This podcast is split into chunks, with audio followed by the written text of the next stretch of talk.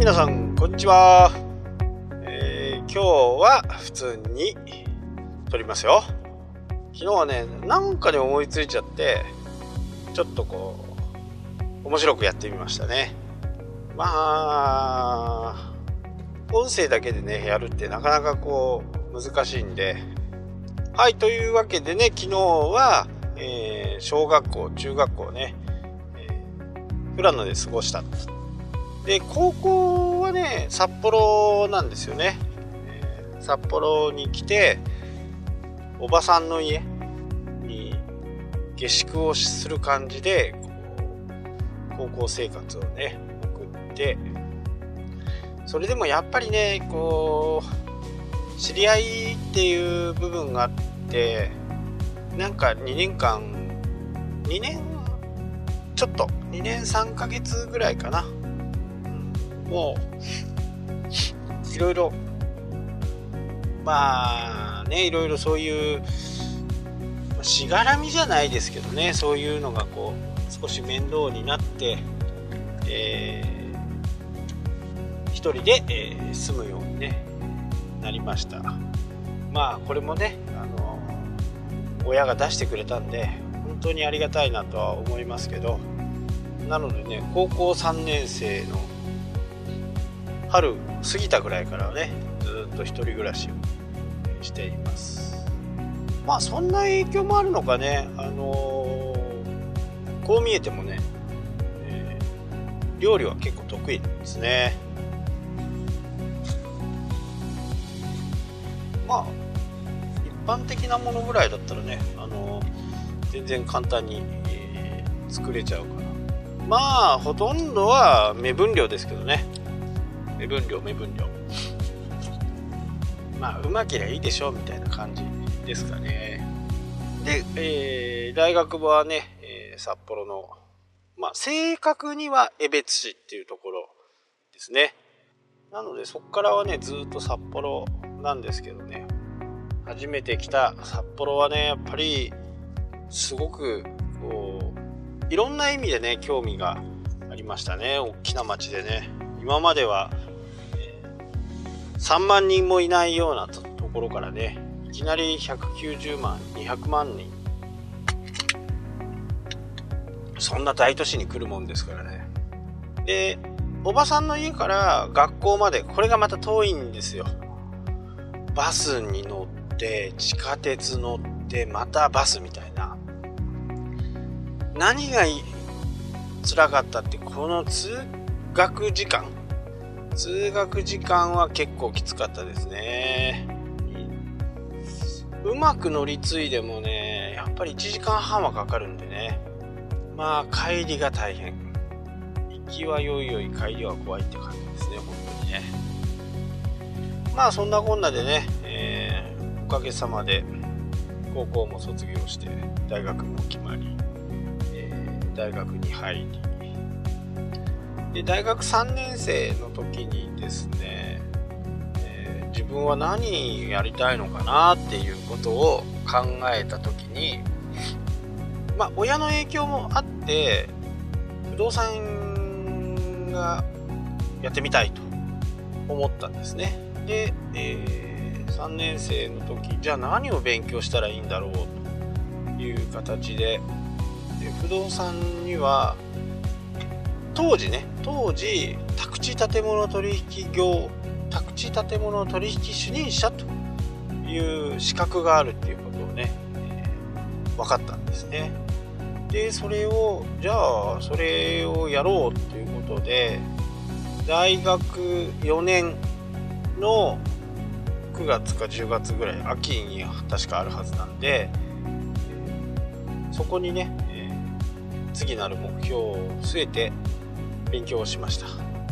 とはいえね不動産のことを何にも知らない学生が、えー、やっても分かるわけがないと。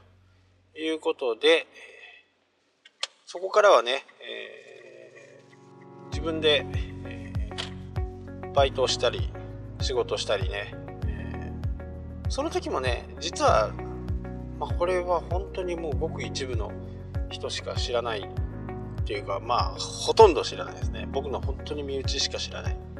え、ビリヤードありますよね。ビリヤードのこうぼっこありますよね。ぼっこ。ビリヤードの球をこうつくぼっこ。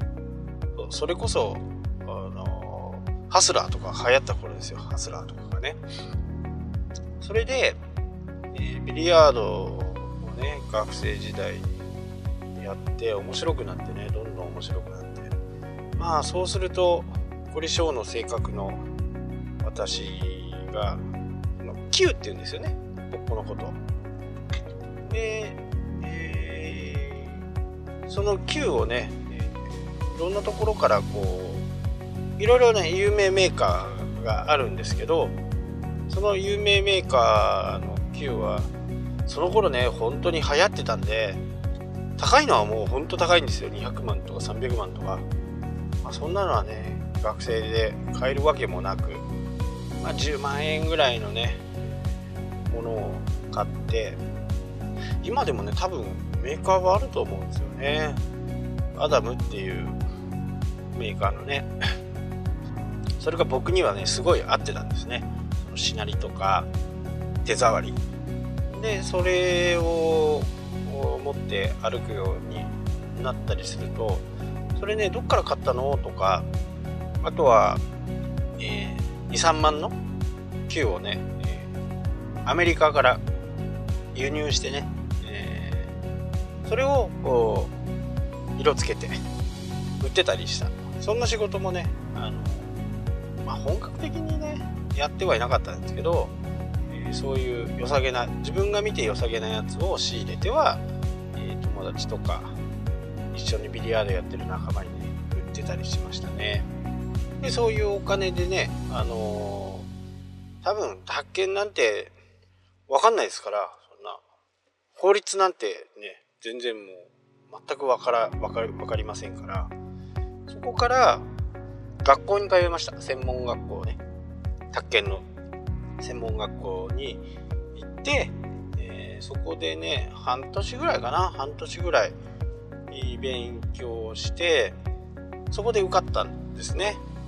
何にも知らないもんだからあのー、まあそういう学校の先生専門学校の先生はね試験の出るところをやっぱりピックアップしてくれるわけですよ。でそこだけ覚えていけばいいみたいな感じだったんで、まあ、比較的ねあのその年は難しかったはずなんですけどまあなんか簡単に、まあ、簡単ではない。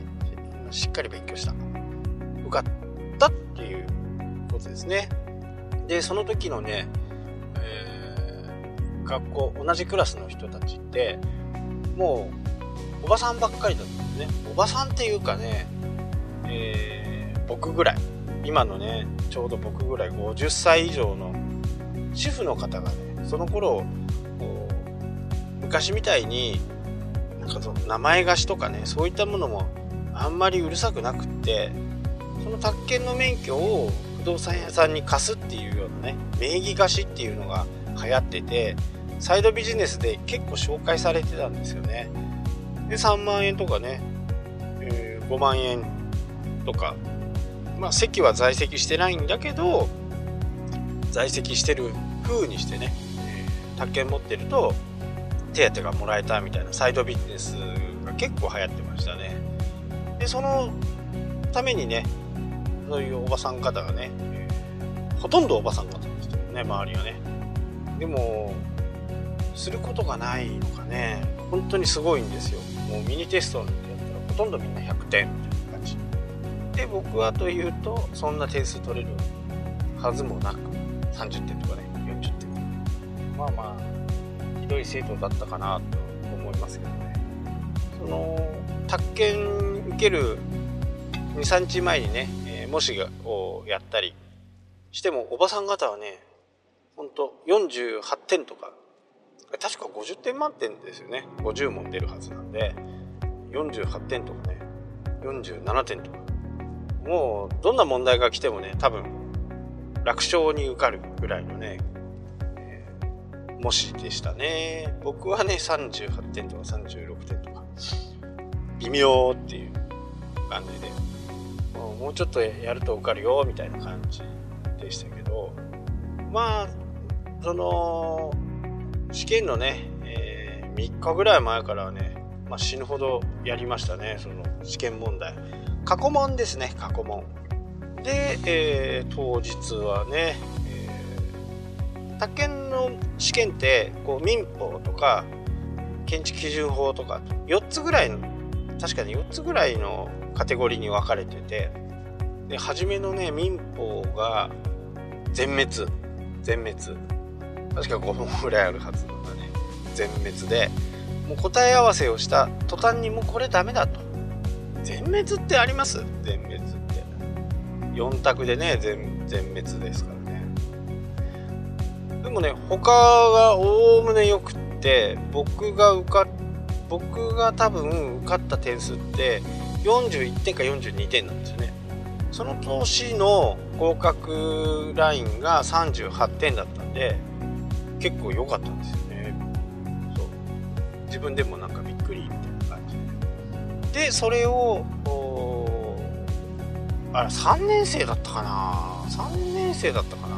そうですね。4年生は就職ですもんね。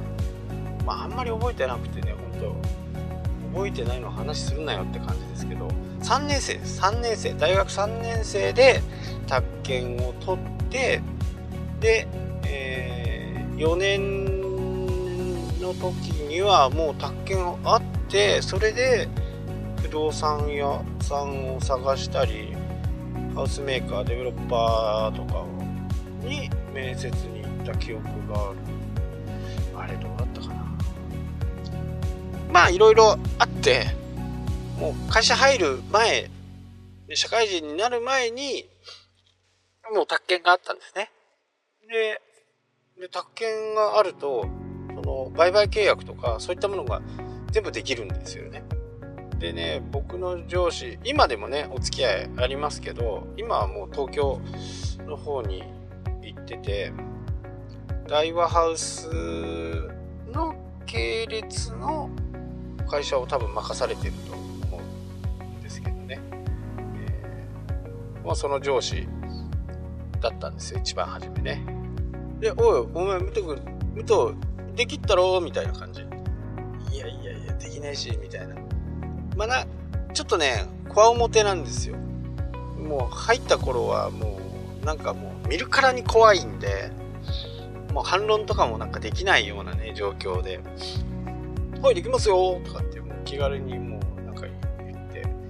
とはいえねあの先輩も俺がこう契約書をね、え、重要事項説明書っていうのは必ず宅地建物取引主任者がしなきゃダメなんですよ。でその、えー、重説を見せてもらって、え、一生懸命覚えてね。で自分のお客さんは自分で契約をする。感じでね、えー、やってました。今何してるかな？なんかねニセコの方に土地買って老後はそっちにいるんだみたいな話はしてましたけどね。まだ働いてると思いますけどね。そんな昔話もね、えー、したいなとは思いますけどね。でその彼先輩がね先輩が野球が好きでね、僕もね少年野球ね小学校の時ずっとやってたんですよ。何年生？4年生から入るのかな。でそこに少年野球入って僕の大体守備をするところはキャッチャーかセカンドかセンターかライト。こんな感じですかね。まあ少年野球なんでねあんまり決まってなかったまあキャッチャーは結構長く。6年生の時はずっとキャッチャーだったりしますけどね。キャッチャー疲れんですよ。本当に。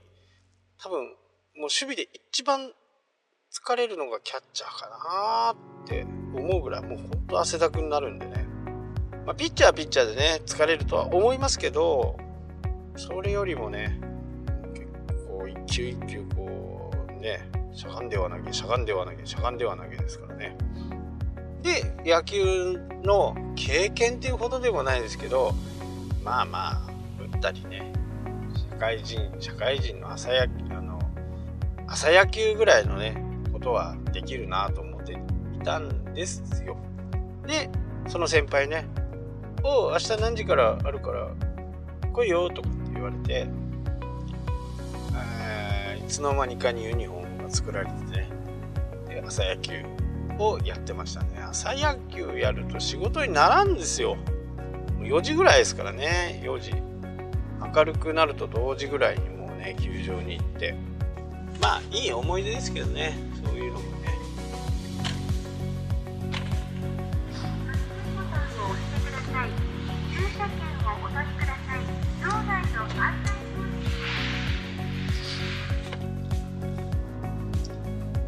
そしてねやっぱりみんなねこう僕はその頃ね22歳だったんでまあまあ無理も効く年ですよね。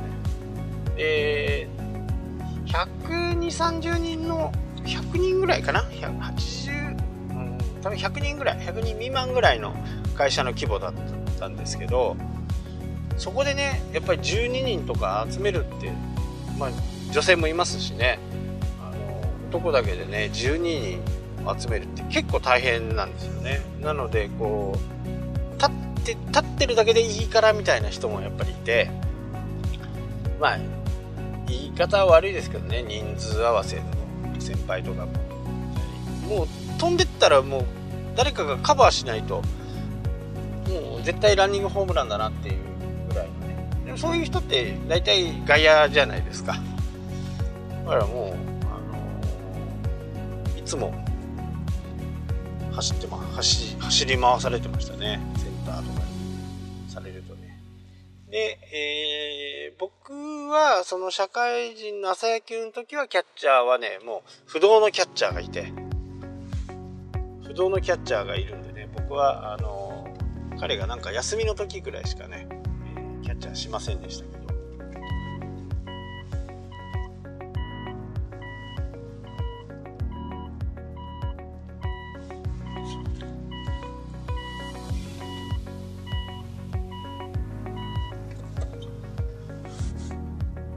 大体セカンドか、えー、レフトを守ってましたね、朝野球の時はね。もうなんか試合始まる前までにね、あの、もう行くとか来ないとかっていう、もうなんか先輩になるんじゃないかっていう、毎回そんなことをドキドキしながらね、思って、えー、朝野球をやった覚えがあります。一回ね、新聞載っちゃったんですよ、新聞。ちょっと雨がてて試合には影響がない。だなのでこう下がねその時は芝生でしたね。僕が外野でセンターで守ってた時に。芝生で